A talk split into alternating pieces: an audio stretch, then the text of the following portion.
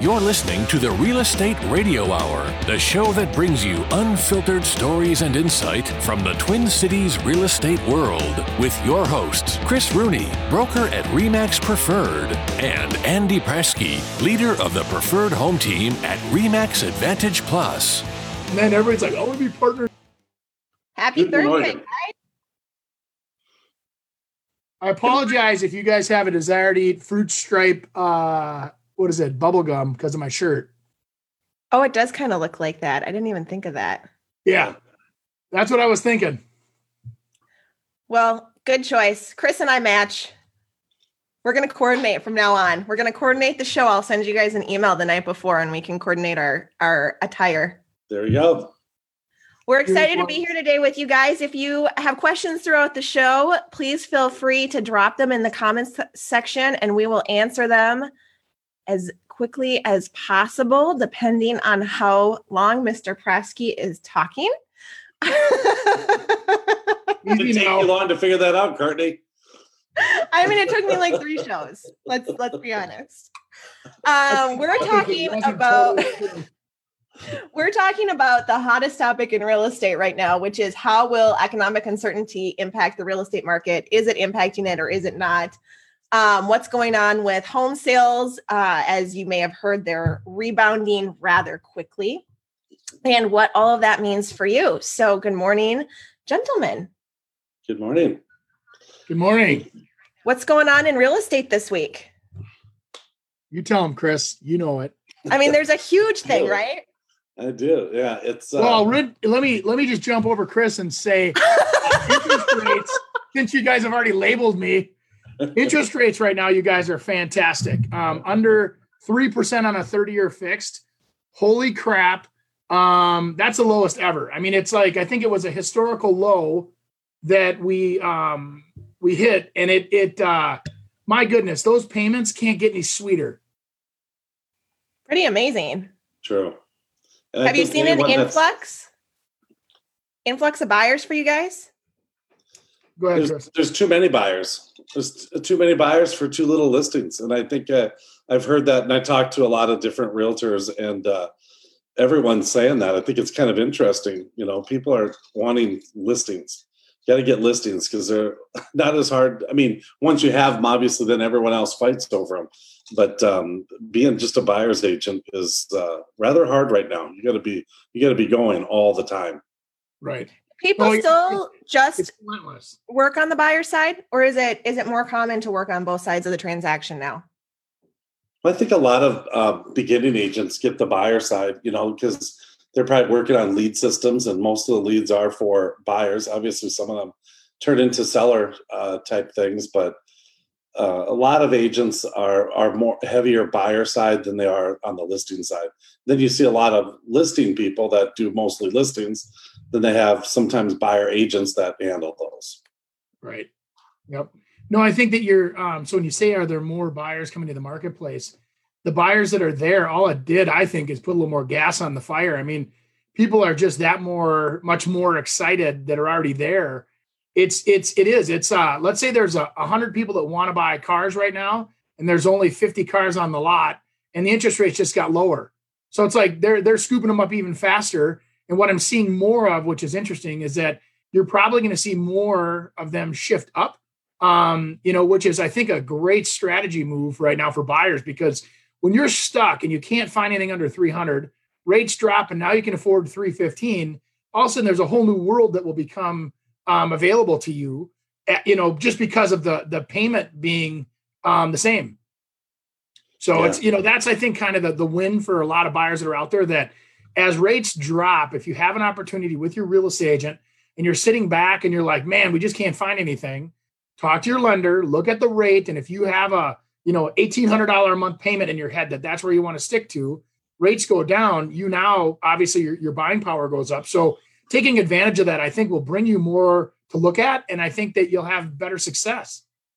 Yeah, Yeah. I, I do think the interest rates of what they've done is just ha- given more people ability to uh, amp up their pricing um, from uh, even from an offer standpoint. Even if they're in that, you know, still looking under three hundred and it's two ninety nine, they're bidding 328, you know, kind of thing. Yeah, so. for sure. How's that? How's that impacting the long term for the market projections? Do you think that more people will start listing that have thought about it, or do you think they're still going to hold tight? I've had an uptick over the last couple of weeks of people finally getting ready to get back on. Um, some people are new people, and some people are ones that have just kind of held off for a little while. Um, so, but you know, the other thing I was going to say about those interest rates is that it might be able to, you know, the people that are afraid they're going to sell their house and not have anything is to be able to buy non-contingent now um, without selling oh. their house because those rates are lower. It might help them qualify um, for something, and or you know, refinance your own house and turn it into a rental, and then just go find try to buy something else. So, are you seeing a lot of your clients, past clients, looking to refinance right now too? Oh, yeah. Someone I don't know where I heard it, but there was something saying that there's 10 million people willing to refinance and it can only handle the refinance market can only handle 4 million something like that. Wow. And, uh, but the yeah and so it's like yeah tons of people. I mean you, even if you were at under 4% before i mean now you're under 3 so a lot of people are jumping in. For sure. Awesome. yeah. It, it is crazy though. You know when you think about what well here's what again we talked about this kind of last week. I love when markets do stuff like this because it brings people options. You know, what I don't like is that there's a lack of inventory. So eventually you're going to see the volume of sales go down, which will imply that there's, you know, houses aren't selling. That's not the case. The demand is ridiculously high. There's just people that in a pandemic panic. Weird, right? And and all of a sudden they don't move. Paralysis is what happens to a lot of people. They sit still and they won't move because they don't know what's happening or they don't know, you know, is there another wave of this coming? Is there a whatever? But on the other hand, most people are very realistic, understanding their industry that they're in. They know their jobs are good. They know their life has changed and they need to make a modification to their current living situation, which is, you know, that that happens in every market. So there's still, I call the basic, you know, must moves happening out there. And then there's a lot of buyers that are coming into the marketplace that are, you know, the first time buyers or the the I've been a, a renter my whole life and you know um, now I'm going to become an owner because it's cheaper than rent. It's half the price of rent. And most people that have rented that long, you've got to have great credit. You can't have crummy credit and be a renter that long. I mean, you eventually your credit comes back and you build it up, and you're probably a great candidate to talk with a lender. And I I was I always encourage that because I'll tell you what, you know the the old analogy of hey you pay rent on this place for 15 years if you have a 15 year mortgage or 30 years if you have a 30 year mortgage. And at that point, the owner will hand you the keys to the property. You own it free and clear. Think about that for a second. There are some people going on eight, nine, 10, 12 years of renting just because they've been scared of the market since back in the, the, uh, the for, you know, the big housing crisis. And it's time, jump in the water. It's great, you know, but it's, it's, it, make sure that you're affording what you're getting into. And if you're nervous, um, plan to have rentals within the property. You can have roommates. You know, so if you're a young single guy and you got a couple buddies, rent, you know, you live in the basement, they rent out the two upstairs bedrooms, you probably have your payment being made. Why would you not do that? I um we had one of our neighbor our friends uh kids came over last night. He graduated from St. Thomas in the spring and um is working and he was telling us that he wants to buy a house. I mean, he's young, 22, 23 years old, um, wants to buy a house because he sees all of his buddies paying so much money for a one bedroom apartment downtown mm-hmm. and recognizes the value of it. So I, I think that's um are you seeing more kids, younger people? I can't I feel like I'm dating myself by calling him a kid because he's a true adult. Sorry, Holt. Um, Chris. Yeah. but are you seeing more young people come to the market that uh, are are taking advantage of the low interest rates or just looking to buy for for their own personal financial reasons I, I, I give all these uh, millennials and uh, people a lot more credit than most of the market does. Uh, I've I've seen a, a good influx of uh, young kids and and and that they have money too, which is uh, very interesting. Like they saved up and and they kept it and and they're jumping in um, to the mix for sure. Agreed. I can't I can't, you know, add any more to that other than, you know, I look at the the only thing that I'm really I want people to take a look at is the, you know, the when you do affordability and you look at what do you make currently, do you feel safe? Um, it, you know, if you sign a two-year lease, you're not getting out of that lease either. So if you can commit to a two-year window of making a payment where you feel safe, including rent, because a lot of times people don't understand. They're like, well, I have to have a place to live. So they don't look at rent as the same as a payment, but they'll trust me, they'll track you down and get those payments out of you, or they'll destroy your credit in the meantime. So it's like if you can make a mental two year commitment to yourself that I can rent something, you're ready to be a buyer. I really, I really believe that. If you're only looking for a six month or a one year rental and you're not even a year out in your in your big plan of life, you're probably not quite ready to make a rental or a ownership commitment. But it's a mental hurdle. And what about how this is impacting the economy as a whole? I mean, mortgage rates fell because of what's going on in the economy as a whole, but what how is that the rest of the economy impacting the housing market? I, I just don't we're just not seeing it because there's not enough inventory. So I don't think you're you're just not including enough people um, in it it's because it's uh, i mean if we didn't know there wasn't a pandemic i mean from the real estate industry i mean you would be like, no, there's nothing, there's nothing wrong out there at all, you know, because it is, it's going crazy. Now, I, I assume um, some people aren't doing as well um, because there's definitely a lot less to be able to sell. But um, for the most part, it's, uh, I, I don't think it's almost uh, separate from it. Don't you think, Andy? I mean, sometimes, I mean, yeah. you, you, you feel it if someone wants you to wear a mask or whatever. And, now I don't know. Do we we have to wear masks all the time now? Showing houses, I would assume in in closed quarters and in public or something like that. But it's I think if you're outside, they don't like if you're just out walking your dog, you don't have to wear a mask if you don't want to. But I don't know the rules, and I'm guaranteeing you somebody will text into the show and tell me that I'm incorrect. But in a good way, though. Thank you for the the input. Um, the uh, the uh, I don't know. I you know I I look at the outside influences real estate, you guys, is is 20 to 23 percent of the nation's GDP. We're it, it's a big player in what happens in this country, and housing is also a big player. And in the fact that I mean, we're selling five million on average homes a year annually, fifty thousand, almost forty five thousand in the Twin Cities market. Um, you know, there's a lot of people moving now. If those numbers fall in half, there's a lot of investors that are not, you know, placing money in the market, you know, for for mortgages. There's a lot of title companies that don't have as much business. Mortgage individuals, real estate individuals, and I think you'll see our industry thin out pretty fast. But um, everybody projected a dip, right? I think that there's no doubt. Even Chris and I have talked about this. But the dip, as the as the market would come down, is it going to be a V or is it going to be a U? Is it going to be an L? right? And that's that's the part that nobody can truly answer. We all hope it's going to be a V. It comes down and then we bounce back as we get healthy and everybody's is, is you know going back to work that that can. But on the other hand, I've also talked to a lot of real estate agents that say that their buyer pool and their seller pools are not unemployed right now anyway. There's, you know, so it's like who's unemployed, what's their income levels, are they even potential home buyers or not in this arena? Not that they're not important to the rest of the economy, they sure are. But in this arena of home buying, I mean, how many people are unemployed that are not eligible for a house anyway versus that would be a candidate for a house is kind of the unfortunate way you have to look at this sometimes because where do you invest? Where do you put your efforts as a as a business owner? And you know, so it's I'm not seeing a shortage of people coming to us at all. I'm there's, seeing there's, yeah. There's, there's your V, Andy, right in front of you. Look at that. Yep. Very good, Courtney. Great timing. I mean, impeccable timing, right? It's amazing that is. I mean, you're one of them uh, organized people. Only when I have to be. Yeah. Which is all the time.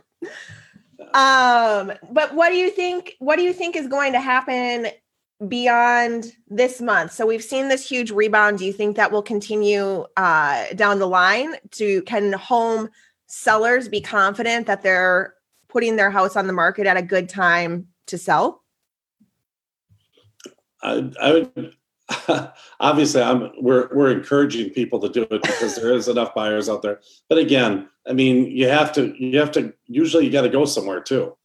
You know, so I think that that's what the struggle is with people. It's not about hey, is it the right time to do it? It's just hey, can we get what we want?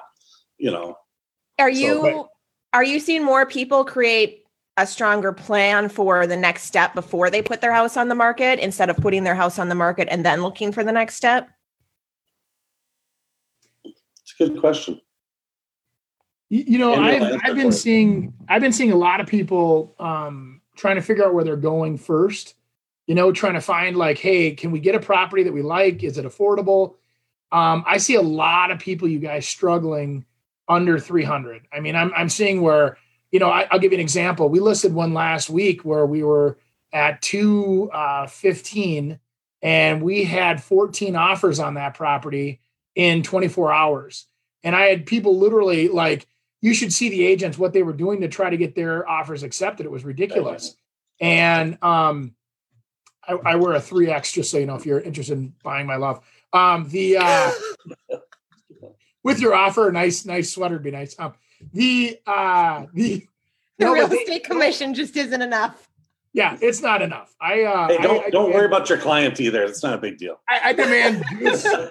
yeah, I expect a cooler full of cold ones. Um, no, the so the offers come in. You sit down side by side, and the the, the hard thing is, guys, is that how do you make your offer attractive? Because when you have a market like today, we sat them down and we looked at, for an example, um, we were in an area where USDA was available, which is um, just like it sounds, the same guys that put the stamp on your steak at the butcher store.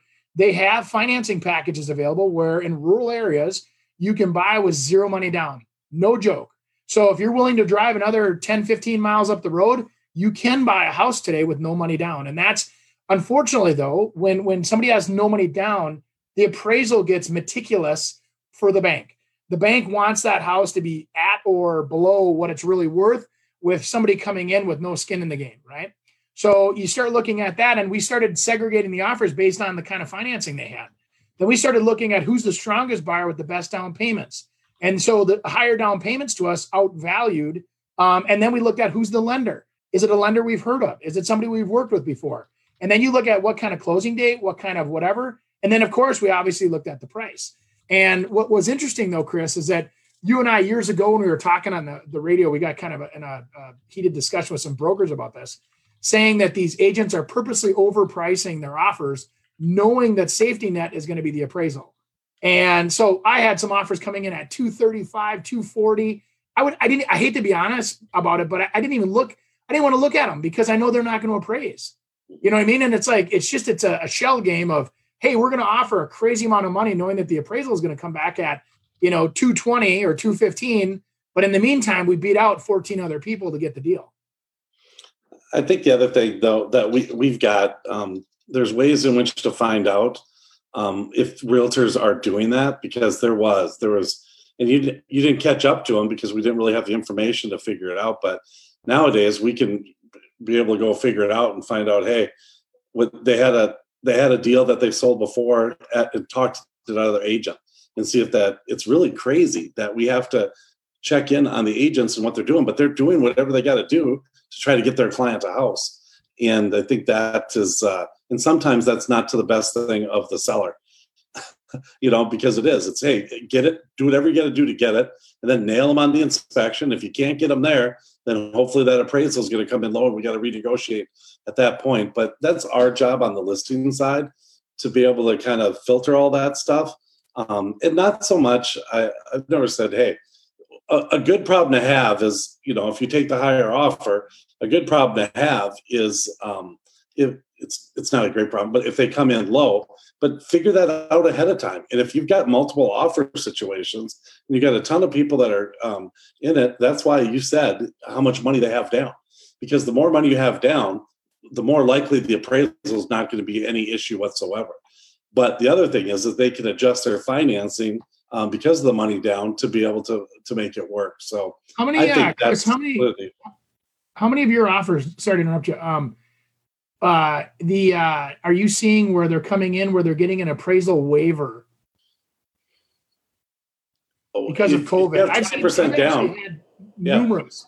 Yeah, if you have twenty percent down, they're doing it. Yeah. Yep. Yeah, we've had them, and it's something that we've been a little worried about. You know that, they, and then all of a sudden it's like, nope, we're good. So. No yeah, we had one where we uh the the thing got auto approved um, flew through. They didn't have to do any appraisals. They didn't have job verification, nothing. it, they qualified based on their their credit scores and everything. And then they came back and there was uh, I had a, one of my buyers on a property I had listed. They they came back and said, you know what, we're not going to pay off our college debt. We're gonna um because that was part of their requirements for the qualification. And immediately it triggered the underwriter to open the file, verify the income, and all of a sudden they realized that hey, 30% of this guy's income is actually bonus check. And it so it doesn't really count. He's only been getting bonuses for you know 14 months. And then all, I mean, oh my God, all of a sudden they didn't on paper didn't qualify three days before closing because they opened up a can and said we don't want to pay off our college debt. You need to basically pack for the lake and go to the lake. Once you've made that commitment to put it in your truck, it's going all the way to the lake. Do not change anything between the time you get ready and the time you close because I'm telling you, something as simple as saying, I don't want to pay off $6,000 in college debt can trigger a series of events that can now also make you not be a homeowner at the end of the week. What are the other things you should not do between the time that um, that you get your pre-approval and you close on your home? Buy, I, mean, I think that's probably a different. Buy TV with no interest, no payments for 17 years. Don't do that either because that becomes a credit problem. Signing up for credit cards is a problem. It was a good deal, Chris. It was. It was yeah, it's, it's, a great deal, but it becomes a, a debt against you. So um, Andy's right. You know, I mean, you don't. I mean, if you have to change jobs, you know, you got to alert the lender and people as, as soon as possible on that. But I've had that too, and they're kind of like, well, it's in the same, it's in the same um, industry. Well, it doesn't matter. Someone has to call and verify. They call and verify uh, the day of or the day before closing that you still have a job at that yeah. place. And so, well, there's a lot of companies now sweetening the pot too by offering potential profit sharing packages. And in it, it on paper, you know, you you made this amount before and it was salary, and then now you're making that plus a bonus and you're going out and getting qualified on that bonus. And you just got to be careful. I mean, I think that that goes back to, you know, real estate 101. Start with your lender, listen to your lender, and then hire a professional to take you out shopping based on what they tell you. And it, because that's where I would start. Because how do you know if you're comfortable making an offer on something anyway if you don't know what the payment equates to? You know, if you just say, well, I think I want to spend 300 because that's a number that I like. Well, know what 300,000 means in the form of a payment and taxes and you know, and and anyway. Hey, Chris. Yeah. Michelle writes in says, "Hey, Mr. Rooney." Hey, that's Mitzi. She says. She says it's Michelle, but her name is Mitzi. Well, you're getting fans to me. To me, it is. Yes, you specifically. Um, don't worry, Mitzi. We won't hold it against you that you only said hi to Chris. Yeah. yeah. I'm just kidding. How you Keep doing? Her away from Andy. I'll tell yeah. you that. This a good, this is a good person, Courtney. I, so. I, I assume she is. I assume that anyone you know is good people, Chris. Yeah, yes, very good. Um. So, so in terms of bringing us back to kind of the the current housing market with the upward trend, Fannie Mae has completely revised what they think the market will do for the rest of the year. Do you think that will continue to hold steady, or do you think their predictions will change again this year? I think it's impossible to do predictions anymore. I, I just really do. I mean, if I mean, even with this uh, this whole thing and the uprise and the uptick of uh, you know cases, and it just I don't know. I think just half the people believe it, half the people don't, and I think it just keeps going. And as, as long as we have low inventory, I don't think anything's going to get hit. I really don't. Now, obviously, uh, if it, I mean, a bunch of stuff comes on the market and we don't have as many buyers, now we got a problem, like we did in 2008. So. Yeah, but I think I think that directly equates to you guys where equity is the key. If you have equity, you're not you're not in a position where you you have to make choices. You can just sit back and say, you know what, I'm going to sit back and relax, um, ride the market up, ride the market down, whatever it is. Um, when you don't have equity or you're not making your payments, is when you get kind of pinched and forced to sell. And so the housing crisis last time, we had people that just could not afford to stay in their houses. They didn't have jobs. They didn't have the ability to repay. They overpaid for their houses. They had ridiculous rates. You know, so it was like it kind of came back to where they it came there. There you go. Again, wow. You're like you're like a mind reader. I just predict what you're going to talk about on the show. Yeah, I'm pretty simple, huh? Yeah. no, it's just what's Andy, you are you are so on top of what's going on in the market. I know that if I just go to the most recent news stories and pull all the graphs I need, I'll have everything ready to go. Well, thank you, I think. But you know, Andy, it's part of what you're saying there though, I mean, even with these graphs, is it's saying that hey, if you can't make your payments and you don't, and you do it for 12 months and you don't make your payments for 12 months, and then all of a sudden you're like, you know what, I've got to get rid of my house. Most of these people still have equity, you know, Right. and and before, I mean, if you weren't making things for 12 months and it was worth 300, I mean, by the time that 12 months was over, it was only worth 270. You know, now, you know, you're not making payments at 300, and by the time you're you're done, it's 324,000. You just kind of financed your own payments. Then you can Yep. sell it and be on your way. Your credit's exactly. going to get hurt, but you're not. It's not going to go to the foreclosure market. There's, we're just not going to see that. Yeah, I agree. Did I think there's some people something about are- a canoe. Uh, Oh, yeah, it's behind you. Mike It's on his shoulder. Yes. That's- his Mike wants to know the last time you went in a boat that didn't have a motor. Well, Mike, funny story. That's how I got stranded on this island. I actually used to fit in that canoe and I came out to this island and now I can't ride it off the island. I would sink it. Is that what you wanted me to say, Mike? I know where you live, Mike. Hey, no one's asked about my background today. And there's a reason there. This is this background. Why do you have that background today, Chris? because I've watched every episode of Naked and Afraid. That's what Have I do really? now. Yeah, yeah. I've watched everyone, all eleven seasons. I've now I've seen them all, and I'm still That's Yeah. dedication. I'm amazed. by those officially now are, are are butt cheeks unattractive to you now after watching that many episodes of naked Yeah. people walking around? Yeah, that's that's. It's uh, disgusting. I love I'm the concept amazed. of it, but I'm like, oh my god, I would. That is the opposite of where or what I would challenge myself with. I know. I'd I'd last twenty minutes, I, especially with the bugs. But anyways, yeah, It's hard enough living on this island with my canoe teasing me every day. exactly. You have a fish source there, though. See, I'm just It's like Gilligan's Island, and I'm the skipper with no crew. Let's move on, Courtney. anyway, back on topic. Um, so is it a good time? I mean, obviously there's it's a good time to buy, but is it a good time to sell? It's a fantastic time to sell. Fantastic. And I'll tell you what, it's even a better time to sell if you kind of pick out a price segment that you're moving to that isn't going as well right now. And there is segments and and there and it's not just hey in Minnesota this is a good deal. It might be hey in Champlin this is where a good deal is. Maybe there's a glut of houses in that in that and so it's you're going to get a lesser price. So I think it it depends what you're moving into, but you know, I and I think we talked about this on here, but I've talked about it somewhere. But people are saying, well, gosh, if we buy too high, you know, well, you're selling high.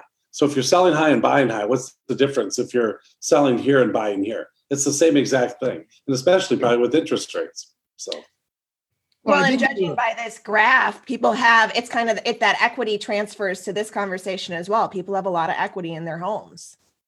Yeah. It's Well, funny. they, they stay longer. They're. I think that's also reflective of the the baby boomer generation. That there's a huge population of people that are just not moving, and that's part of it. And they just they just don't see where the alternative that's better is. They they sell their you know three thousand square foot two story, try to trade it for a 1200, 1500, 1700 square foot rambler, and it's twice the price. You know, and so they just decide not to do anything, and they just sit still and they remodel which is fine. It's just that it gets to a point though where even like lake property, I say when you go around the lakes and you look up north, which I'd like to bring our guys, you know, Brent Anderson and Mark Pedig back on again. Um, those guys, I love talking to them. They they always talk, you know, things about like what is the average age of the person you see around the lake, and he says a lot of people that are up there, the new money coming up there is younger, and the stu- the people that are up there currently have been around for 30, 40 years. And so they're just, you know, that's their retirement house or their whatever. So it'll be interesting to see when that wealth transfers to younger generations because a lot of times the youth does not have the same money that mom and dad have for whatever reason. And they, I mean, they get to where they inherit a million dollar cabin and they can't even afford the, the you know, the taxes. So I think you're going to see some of those markets where you have heavy concentrations of baby boomers over the next few years as they decide to say, you know what, I want to sell and I'm tired of taking care of two places. I do think you'll see some of those markets getting a little softer, And so, if you're asking me, am I projecting the seven, eight hundred thousand dollar cabin market? Is that going to get soft? I, I do think so. We can see if um, if those guys are around for for a conversation on the cabin market next month. I think that'd be a interesting topic. Um, before we jump on to last week's questions, uh, Blair said that well, you're on the island, Andy, make your own show. Whoa! Without my buddy, Chris could fly out. Chris, you have a helicopter, right? Yeah, I'll I'll zoom. You'll zoom in. yeah, we we have a lot of bugs out here on the island. well, I know Chris would come out with a tritoon with a 300 horse on the back, so he'd save me. I, I kind of want to make a comment though about what Andy said about the lakeshore cabin 7800 and just throw a wrinkle in that and say, you know, with now with people maybe not going into the office, you know, they're working remotely, and I think that's one thing I think that's going to happen continue on. I think we have got it where people are going to, even if it's uh, just part time, but that living away and, and living your a vacation every day and being able to do work from that cabin up north. I don't know. I think there might be um, some, you know, people saying, you know what, let's let's just trade in the house that's in uh, Champlin, and we're going to move up to you know Brainerd instead. And I'll just do my job from there. Let, let me then, let me put it this. Let me preface by putting up my finger first of all which means I have a good point. Um, the if they have internet and they're considered a metro area where there's hospitals, those areas are not going to be as impacted as I think you'll see where the areas that don't have Wi-Fi and horrible cell phone service, and you know what I'm saying? It's like, and I don't think the metro will be affected by that. I think the metro areas will always be hot. Um, I, I really do. I don't think you're going to see any value depreciation necessarily in the cities. I'm talking about up north. You know what I mean? Where literally, when you think of up north, that's what I'm talking about right behind, like with the canoe over your shoulder. That people north. like me with canoes on islands are going to be affected. They don't have gas. I okay, I get it. We're Smoke signals. We have a show this morning. That's why you, Chris, you wear these edible shirts. They're delicious. Tutti fruity flavored. Fruit I remember those as Garanimals. Do you remember Garanimals? Do you guys this remember? Is a, this is actually Courtney, the, you don't. Yeah, this is the cheetah, sh- animals. cheetah shorts. Yeah, they used to have it like with your your pants or your shorts. They'd have like a tiger, and then you'd go find the shirt with a tiger, and then you'd match them up. No, and so that's what Andy's doing. It makes it so oh. much easier, Courtney. Yeah. Yeah. Oh well, I mean, I do I do enjoy having kind of like simply matching children's clothing collections, but I've never really thought about it for myself. I'm serious. That was that was I think that was J.C. Penney's, wasn't it, Chris? I think it's Walmart. They still have that brand. Garanimals. Gur Animals. Yep. And you can literally match Walmart. Literally match the. Walmart does okay. Yeah. See. Still around. So, last week's questions. Uh, unless yeah. you guys have, I guess I kind of cut you off there. Did you have more you wanted to add to your projections no. for or non-projections through the end of the end of the year? It's funny our whole real estate my whole real estate career we always talked about you know people typically stay in their house seven years. So that graph was interesting. I've never seen that before. Um, and and so it was true from you know like that 1989 to 2009 i mean you know that's a yeah that's, that's a long time. steady. Yeah yeah of that. And then it's very interesting to see that it is it's longer now so. Well and keep in mind this chart what's kind of cool too that skews numbers in the good way is that when you were buying a house, let's go back to my my hometown here, Champlin. You could buy a beautiful house for 140,000 during the the the peak back in 2008. Now that house is worth 270. Mm-hmm. I mean, that's where these people are coming up with these ridiculous equity numbers. I mean, they bought at the right time and they're holding those houses and and they're just they're they're riding the American dream, man. Well, they're comfortable they're comfortable and i mean they probably remember it when it was nasty. I mean that's what a lot of people a lot of people you know got uh, it was terrible at that time and now they're in and just let me sit for a while and then uh, maybe we'll think about it you know if if the if it raises just a little more. You know they they called uh, the generation before us when they were the depression survivors the the eat your fat generation right? When they were hungry enough and that it was true though. Think about it your grandpa probably or my grandpa you know they used to eat your fat you don't waste anything and that that's what's happening to us i think our generation or the people that have lived through that housing crisis are wicked smarter than they were and they're very cautious and smart about how they're investing. That's why the market's stable. It's just it's full of great homeowners. You're so positive. It's all the kayaking I do, Chris. It, it or canoeing keeps me young. Okay. Let's see if you can answer some of these questions. Let's answer some questions that were submitted last week that we didn't get to. Um, is it possible? Oh, we talked about this a little bit today. Is it possible to buy a home with no down payment? Yes. That yeah, your USDA program, and then there's you know the veterans. Uh, VA. If you have eligibility, you can uh, get in with zero down too. And I'll tell you what, I've had a lot of dealings with those VA loans and zero down, and they've been fantastic. Yeah, they're they do them really good, and and used to be be afraid of them, but not no more. Well, they, they do have some higher, you know, the caveat to that though, I always tell buyer beware. There's no down payment, but they have higher fees on them.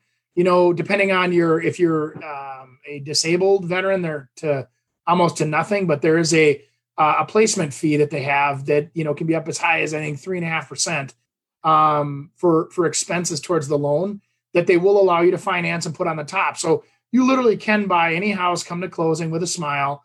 But if you put yourself, you put nine grand worth of fees on the top of a house and the market stays flat, you're in a negative equity position right out of the chute. So I always warn everybody that, you know, just because it's a benefit doesn't necessarily mean it's a good financial strategy for you. So you really do want to take a look at what does the other side of the fence look like if you go VA. You know, if it helps you buy a house that you can build equity in, I say do it.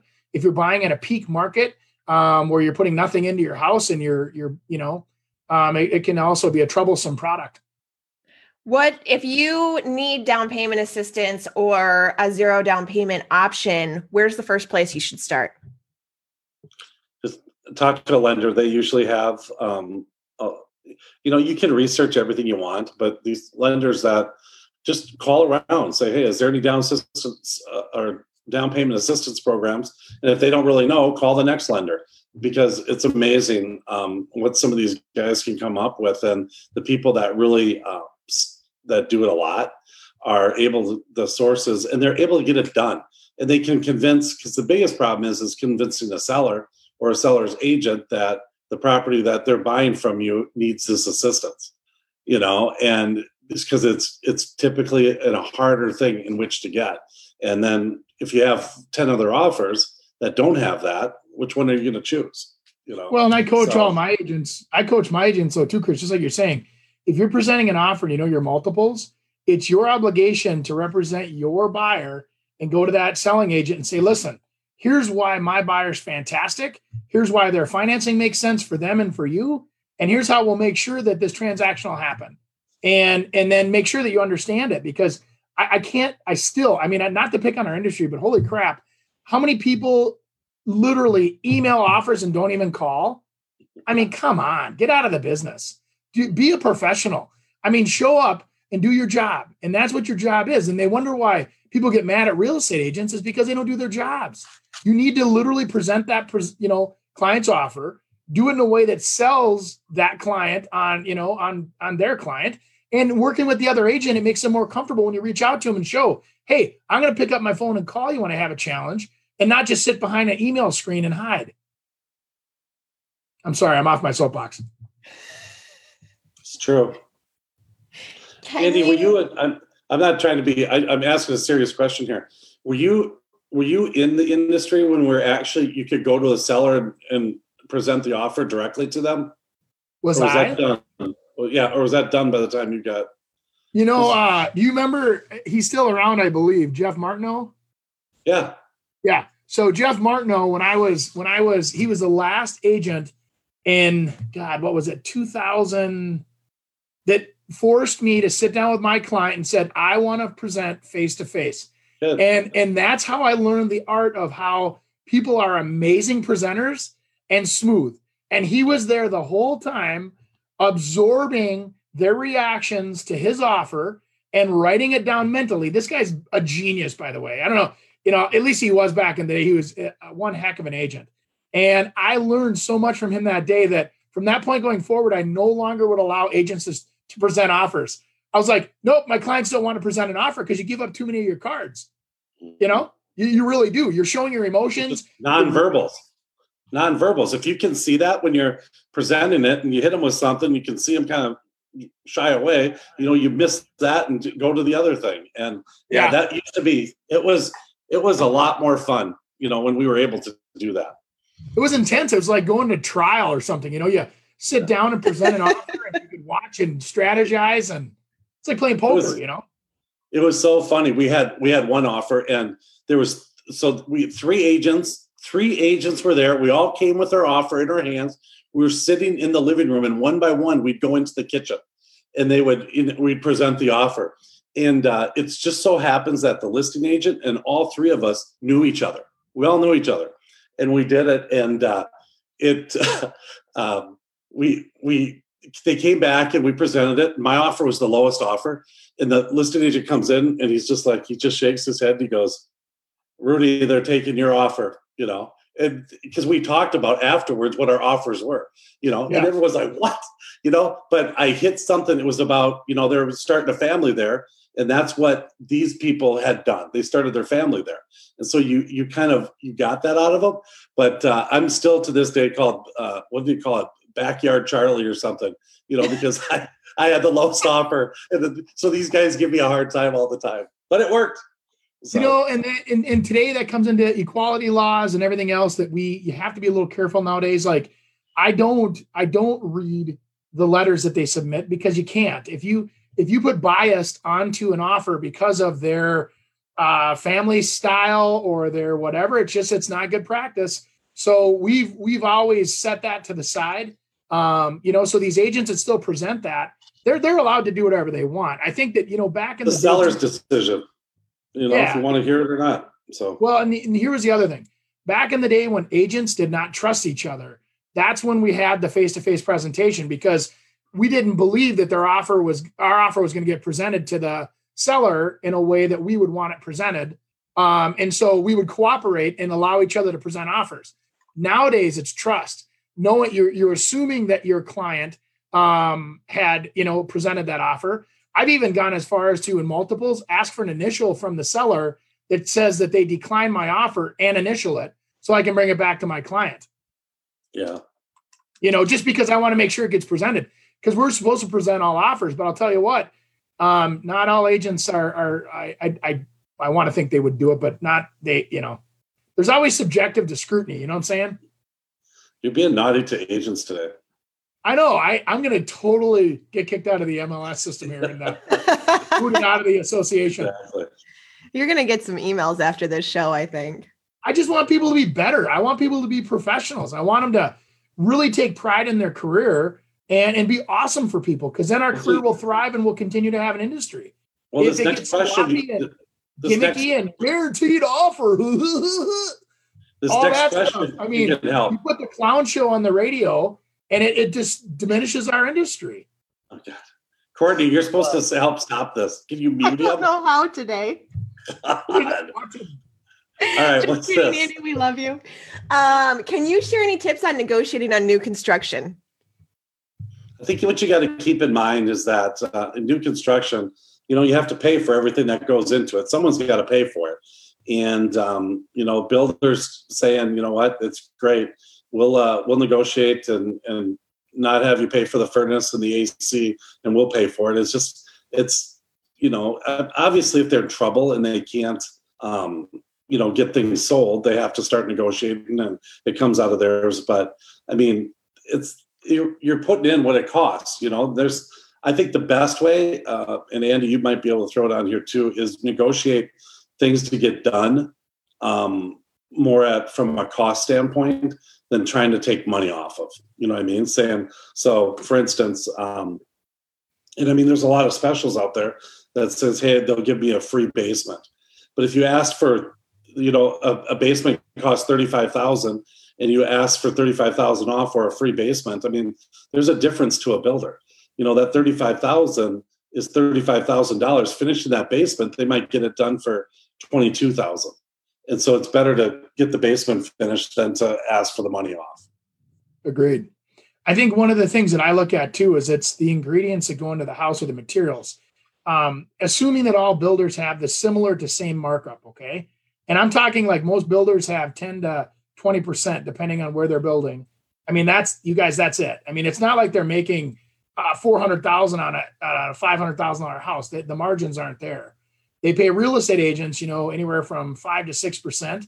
And so you look at that and you put all that into the equation and it comes down to what materials are you getting in that home? Because some builders negotiate, like for example, let's say they, they buy a higher quality of cabinet and they buy a higher quality of door and trim and they buy bulk. And so they're always getting that excellent value on that consistent supply of higher quality materials. But let's say that costs $10,000 more per house. You know, so it's like that house might be $10,000 more for a reason because it, it actually has higher quality materials. Not all houses are framed the same. There are some uh, builders that are out there that will figure out and engineer ways to pull a two by four out of every corner and brace it with plywood because it's cheaper. We don't, a lot of the builders that are out there don't do that. The smaller Minnesota family owned businesses, they they pride themselves on quality. They're actually beefing stuff up. They're actually adding extra braces. They're adding that extra whatever, or like HVAC systems. Um, I see this all the time. And, and I'm, I'm just going to pick on the Wall Street builders for a minute. Some of the Wall Street builders, not all, will literally put a vent that is a uh, 24 by 36 inch vent in the upper level that sucks all the air back down to the, the, the furnace versus the builder down the street that's a custom builder puts cold air returns in every bedroom so that the air pulls across the floor evenly and you have that consistent even heat and you wonder like well geez um, you know why is my house my old house was so nice and, and stayed warm or cool versus my new house it's spotty and i have to have fans running um, but it meets the codes um, there is a difference you guys and there's a reason why a house is $50000 less for the same square footage it's just a matter of can you pick it out or not. And I think that the consumer, this is where I would hire a real estate agent that knows new construction to be able to walk through every property and say, is this valuable to you? You know, maybe you don't want fancy cabinets because your kids are going to wreck them anyway. So you're okay with a bigger national builder or a, a Wall Street builder, as I call them, um, that can actually provide more square footage and let the kids wreck the house over the next 15 years. And then you, re- you remodel it and, you know, and sell it. But on the other hand, if you're looking for quality, um, some of those guys can't keep up with our local guys. And and and when you strategize, for an example, here's the last thing I'll leave you with. Um, when you sit down with a custom builder, and if you're picking higher quality materials, you want maybe Andersen windows, or you want some kind of a, a Marvin or an upgraded window that they would you know perceive as upgraded, and you want a better HVAC system with a 95% efficient furnace, variable speed fans. You want to have um, everything on your on your phone so you can control that.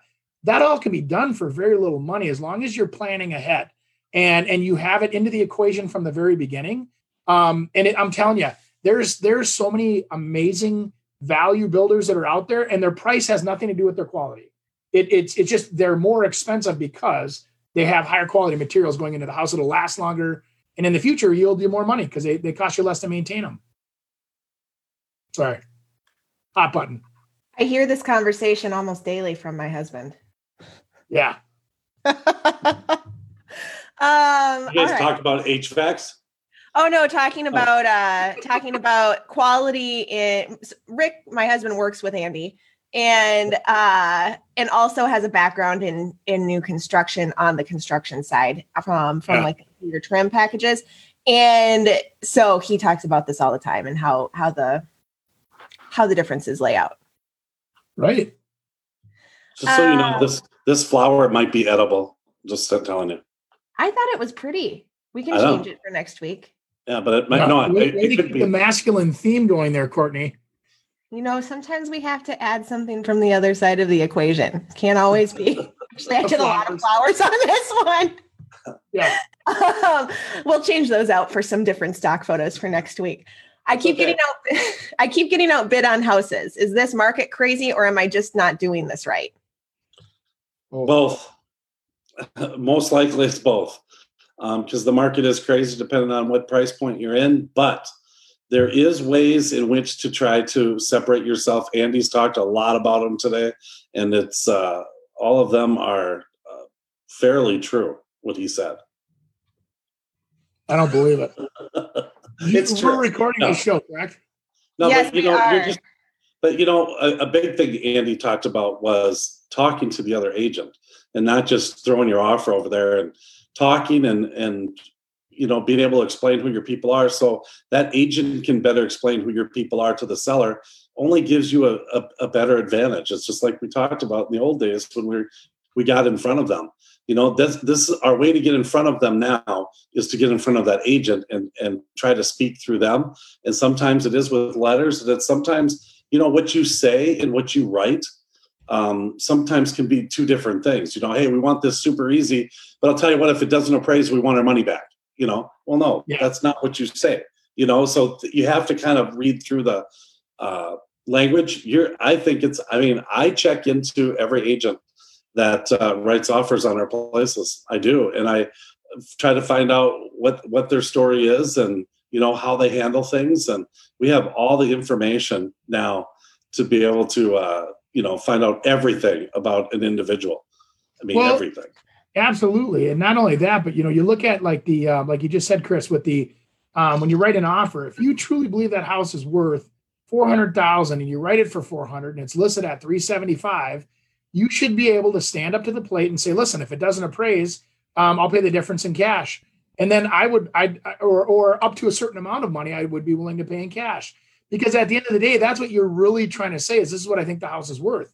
If you're playing a game, that's where I struggle with the the offer game, is that they, you know, we're writing offers intentionally overpriced just to outbeat everybody. And then all of a sudden the house appraises closer to the list price.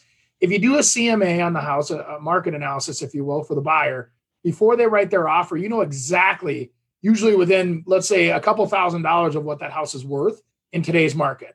Mm-hmm. And, and so you take a look at that and you do your homework up front um, and then present the offer in person if you can, or at least a phone call with saying, hey, here's how the lender's lined up and ready to go. And, and, and that brings up one last, I was going to talk about this. A lot of people ask me, like, well, why do you have a preferred lender, Andy? You know, or why do you have somebody that you always hand their card out? I hand their card out because they're great. That's why I hand their card out. I have a history with that person of them being awesome and taking care of my people. There's no, there, in today's world, it's illegal for me to financially benefit from them in any way, shape, or form without full disclosure. So it's like I benefit nothing other than they're awesome. And so I refer people that are awesome for a reason because it makes me look good. That's why I have a preferred lender. And so those preferred lenders, when I know that, hey, the last time I did this, they did that for us and got the deal done, that's why they're there. And so preferred lenders are a big part of today's market where realtors uh, all partner up with their preferred lenders for a reason, and that's that's why. That's right. You're like the soapbox king today, Andy. I know I should really cut back on the old coffee. My wife, my wife and daughter went grocery shopping and bought me this uh, Starbucks Verona, like high. Good. Oh my God, it's jacked with caffeine. Yeah, it's it's heavy on the caffeine. Have you ever done the Starbucks uh, iced coffees from the refrigerated section? Not yet. They have some good. They have some good coffees, but then they also have some new ones that are like mochas made with almond milk, which I mean you would think is healthier for you because it's made with almond milk. They're like yeah. they're delicious, but I don't think they're very good for you. I'm sure. What what is good that tastes good? Really good, you know? I don't know. I don't know. Um, what are some quick signs you see when walking into a house that makes you think that the constructor cut corners? I think that could maybe be new construction or, or uh, remodeling work. Yeah. Um, I'll tell you, I I'm a big look inside the cabinet person, you know, because you can make the outside look pretty darn good, but uh, if you go inside the cabinets, you can kind of see uh, what kind of corners they cut. You know, so if it's like you open the the drawers in the back of the drawers that hit the you know that you can't see you know they're not painted they're the old oak. You know things like that you you start kind of really wondering you know what these what these people are doing. Um what else andy? There's i, I look at so, so I, I, get into a house i look at the paint on the trim. A lot of times people paint the oak make it look like it's the white you know uh, enamel kind of a finish. I look at just a detail on trim like are they over painting are they keeping on the lines? You know, is the house clean? Did the front door unlock nice? Did they spend the time for the details, right? Look in the HVAC again. Look, is there dust in there? Is there accumulation of crap, you know, that they didn't clean out? Because those are the small details that if they're not even picking up those details, I guarantee you when they had the sheetrock off and they were fixing something, they didn't do all the details there either. So, you know, I, I always like the contractor that has the book that says, here's what we started with. And as I flip through there, on a flip anyway, and and they they still do the disclosure alternative, but they explain to you everything that they did to the house so you can question and understand what they did and fully understand what you're purchasing. You know, I mean, then I felt comfortable. Yeah. If you're a if you're a home buyer in today's market, how how can you educate? What's the best way to educate yourself on what to look for when you're walking through properties? Well, I'll start. I like to look for the obvious stuff: water stains. Um, does the house smell like mildew, mold? Trust your gut.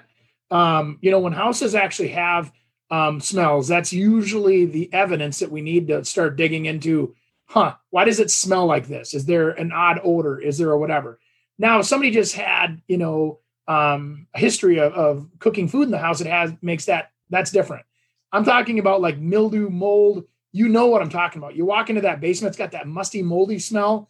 There's usually a reason why, and even if it's not evident to the to the eye, if you dig into it a little bit, you realize, oh, in the spring it, it floods, or in the fall it does this. And so all of a sudden you have um, some that that, or I also look up: has the ceiling been painted?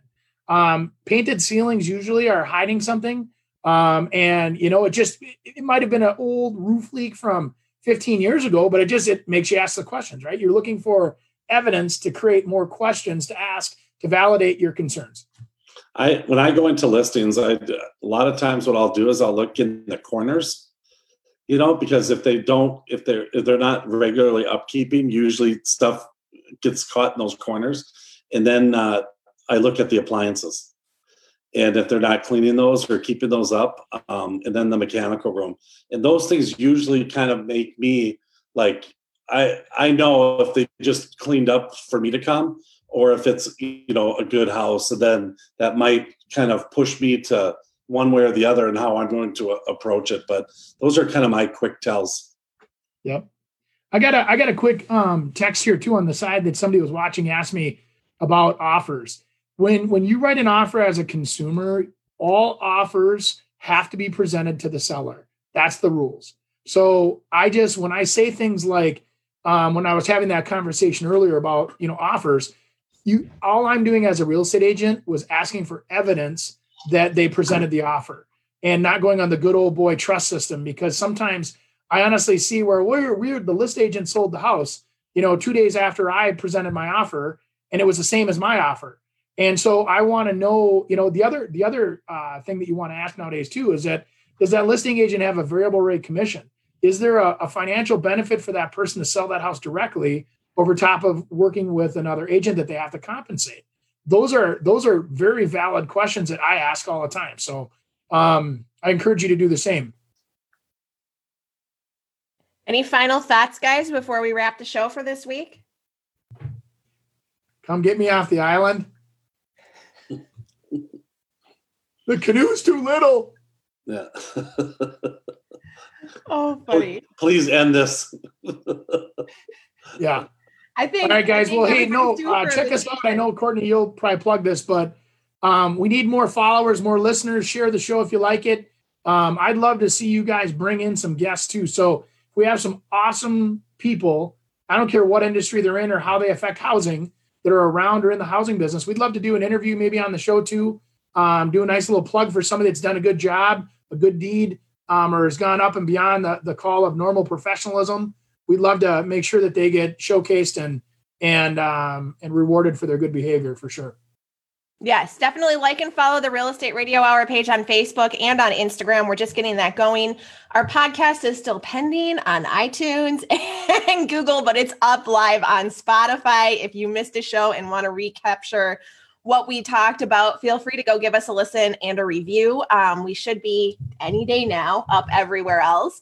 Um, and if you have questions for the show, definitely shoot those over. Uh, you can email me directly, Courtney at amplifyup.com. Um, and we'll catch you guys next week. All right. Thank you very much. Thanks, guys. Thanks for joining us this week on the Real Estate Radio Hour. Don't forget to visit our website, realestateradiohour.com, where you can subscribe to the show on iTunes, Spotify, Stitcher, or your preferred podcast listening app. If you enjoyed today's episode, we'd appreciate a rating on iTunes or sharing us with a friend. Until next time, stay awesome, Twin Cities.